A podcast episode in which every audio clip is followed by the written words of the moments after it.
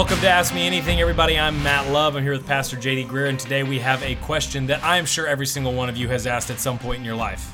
Does the Bible teach that men shouldn't have long hair?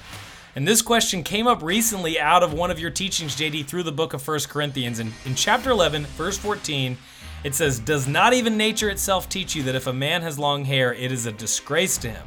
So, JD, again, the question that we're all wondering does the Bible teach that men shouldn't have long hair? You know, that's often how this passage was taught to me when I was in my private Christian school, uh, in my independent Baptist um, uh, Christian school I grew up in. Long hair on a man is sinful. Uh, in fact, I would say probably a lot of our listeners may have grown up in that kind of context. Um, I, do anybody remember the song? We actually had a song. If your hair is too long, there's sin in your heart. Get it cut today. Make a brand new start. You'll live a life of fear and dread with that tangled mess upon your head. So is, that what Paul's trying to say? Like if you have long hair, there's got to be sin in your heart. Um, then there's the part, by the way, in the same passage about women wearing a head covering. It says that you know women shouldn't have just like men shouldn't have long hair. It says women shouldn't have short hair. It's a shame to them. He says it's a shame to pray with their head uncovered.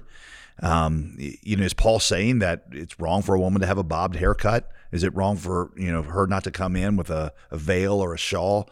Um, that is that what Paul's trying to communicate? I mean, there's some traditions that women have to wear a shawl in church. I mean, that's you think more of the Amish traditions and that sort of thing. But is that is that how the only way that we can apply 1 Corinthians 11? Um, and if if we don't apply it that way, are we picking and choosing which parts of the Bible to take literally and which parts to you know say are cultural? Um, l- l- let me share something really important about Bible interpretation that you have to get if you're going to interpret not just this passage, but so much of the New Testament in the right way. You can go wrong in one of two ways with a passage like this. You can over apply it or under apply it. Paul and, and other Bible writers will sometimes teach a timeless principle, and then they will encourage their readers, their first audience, the, the Corinthians that he's writing to, to apply this timeless principle in a culturally appropriate way. So the first way that you can go wrong is to make make your particular cultural expression normative for everybody. That's what, what I would say is over applying. The other way you can go wrong is by failing to extract the timeless principle and dismiss all of what the Bible writer is saying as cultural. That's applicable only to one group. That's under applying. Well, you're like, well, that none of this applies to us because that's just a cultural thing. The right thing to do is to pull out, to extract the timeless principle, and then figure out what it looks like in your particular cultural context. Let me let me let me illustrate this by using a different biblical example. Um, few chapters after Paul says this in 1 Corinthians 11, um, he he in chapter 16, Paul ends his letter with this command, and it's a command: greet one another with a holy kiss. In those days, kissing somebody on both cheeks was the common way to show friendship. It's how you showed intimacy, warmth, to the person you were meeting. It was saying this is you're not just a an acquaintance. You're somebody I consider family. Um, some cultures still do that, but that's not what we do in the United States of today, particularly not in Omicron season, um, in, in, in coronavirus season. You you could take that verse literally, and you could say, "Well, I'm just trying to be faithful to the Bible," and you could insist on like this command means I got to kiss every Christian that I encounter. That's going to creep everybody out. It's going to get you fired off of our church's greeting team it's going to make you generally the kind of person everybody avoids. Again, particularly during Omicron or on coronavirus season. So that's not the right way to, to, to handle that verse. That's that, that's that's that's over applying. Or you might say, well, yeah, you know, since greeting one another with kisses is just not what we do anymore, well, this verse just doesn't apply to me. But see, then you'd fail to see that the timeless principle Paul is commanding does apply to you, and that is you should greet each other in the church with the warmth and the tenderness of family. The right thing, the right, that's under applying, by the way. The right thing for us to do is to figure out the culturally appropriate way of expressing the timeless principle in our day. For us, you know, 1 Corinthians 16 20, that's probably greet one another with a warm handshake or a COVID approved fist bump or or the patented Christian co ed side hug or or the same gender Christian, you know, fist in the back hug where you the bro hug. We're to take the unchanging principle of greeting each other like family and put it into the changing expressions of our particular culture. Does that make sense? We see the same is true now in this principle of long hair on men or head coverings for women. What the question we have to ask is what communicates in our day what those things communicated in their day? Well, okay, well, you got to ask what did head covering communicate? What did long hair and head covering, and Paul, by the way, seems to conflate those a lot long hair and head covering. What did those communicate in that day? Well, the first thing it communicated was femininity. Uh, verse 14, you there in 1 Corinthians 11, you see Paul says nature itself teaches you that men and women, that they're created differently, and thus they should look different and not try to look like each other. The point is not long or short hair. The point is every culture has certain things that distinguish men from women and women from men, and we should not try to blur those. We should not cooperate with this sort of androgynous, you know, there's only one sex. You, you can't tell the difference between the two. We shouldn't go along with that. In Corinth, men did not have long hair unless they were trying to cross dress. And by the way, scholars tell us cross dressing was common in Corinth. Women did not have short hair unless they were trying to look like men. There were women who would shave their heads and, and, and, and pose as male gladiators so that they could participate in that. And Paul said, don't do that. It also speaks modesty.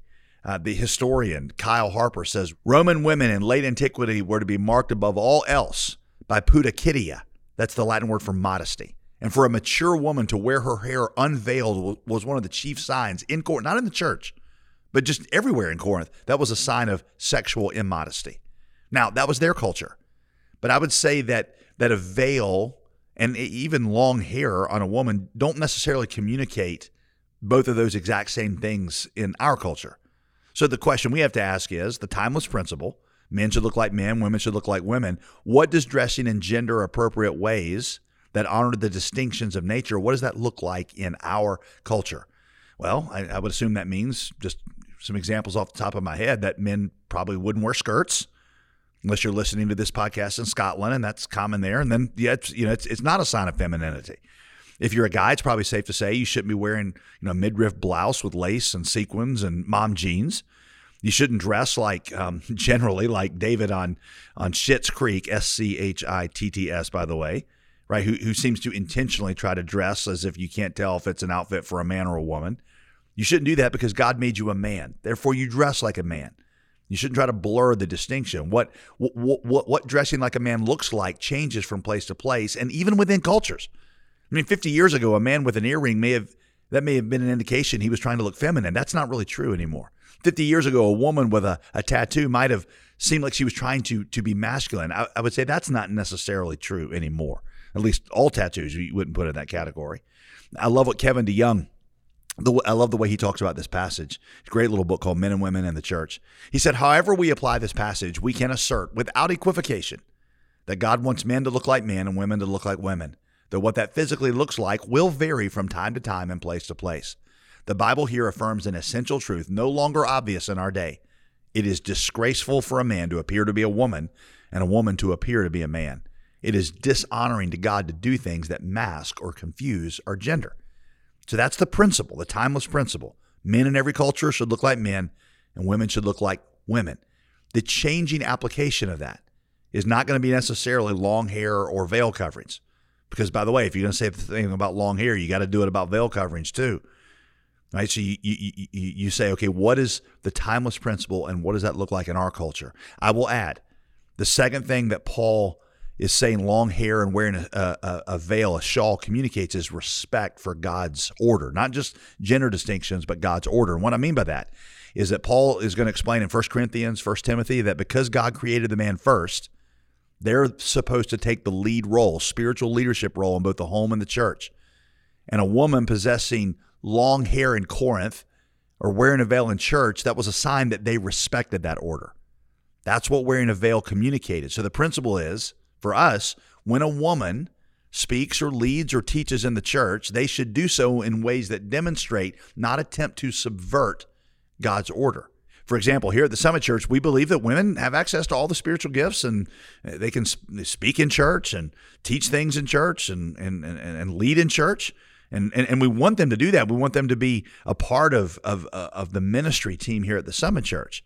But we believe, based on, on this chapter, 1 Corinthians 11, and also 1 Timothy 2 that they should do so when they're going to speak in church, they should do so in a way that shows they respect the order that God has established. Having a woman wear a head covering whenever she walks on stage, I, I would say that no longer communicates that kind of respect like it did in Corinth. But but this is the reason, for example, that we don't have women give the main message on Sunday morning because in our context, people just assume that the one who does that on Sunday morning is the pastor elder. And First Timothy says clearly that leadership role is reserved for the man. And so, you know, for me to have a woman up front that it, confuses everybody and they think that she is the teaching as a pastor elder, we believe that would be a violation of the timeless principle that Paul teaches in 1 Corinthians 11. That's not to say women don't have a lot to say in the church. Some of the people I've learned from most in the body of Christ are women Elisabeth Elliot, Jen Wilkin, Elyse Fitzpatrick, Beth Moore, Hannah Anderson, Rosaria Butterfield, Rebecca McLaughlin, Jackie Hill Perry, not to mention a bunch of women on staff here that I've had the privilege of work working with over the years who have have, have impacted me spiritually as much as anybody I know. People like Bonnie Schrum and Lori Francis and Leslie Hildreth, Amy Whitfield, Janetta Oni, a lot of others. Sometimes, you know, they, they, they will be on our stage speaking in church, but we always do so in a way that communicates that we are respecting the the order that God established of, of men being the spiritual leaders in the church. That's why when I, have had women teaching, so to speak, in the church, there I'm always up there in kind of an interview. It's not that they're not capable. It's not that you know I'm afraid of what they're going to say. It's that we just want to communicate that yeah, the office of the official teaching authority in the church is is with the elders, and those elders are men, and so so we want to communicate that in a picture. That's that's one of the ways we apply 1 Corinthians 11.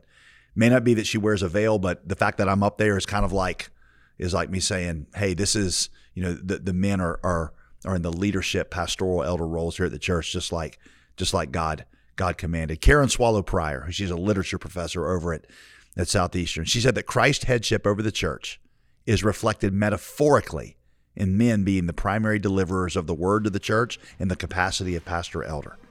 And so we want to communicate that when, when, when women speak in church that they're not doing so as a pastor elder.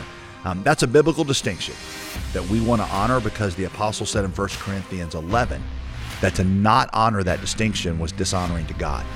Culturally, how we apply that may change, but the timeless principle does not.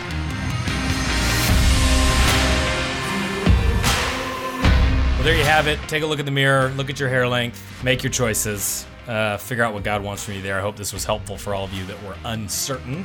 And as always, we would love if you would. You can get any resources from Pastor JD on jdgreear.com.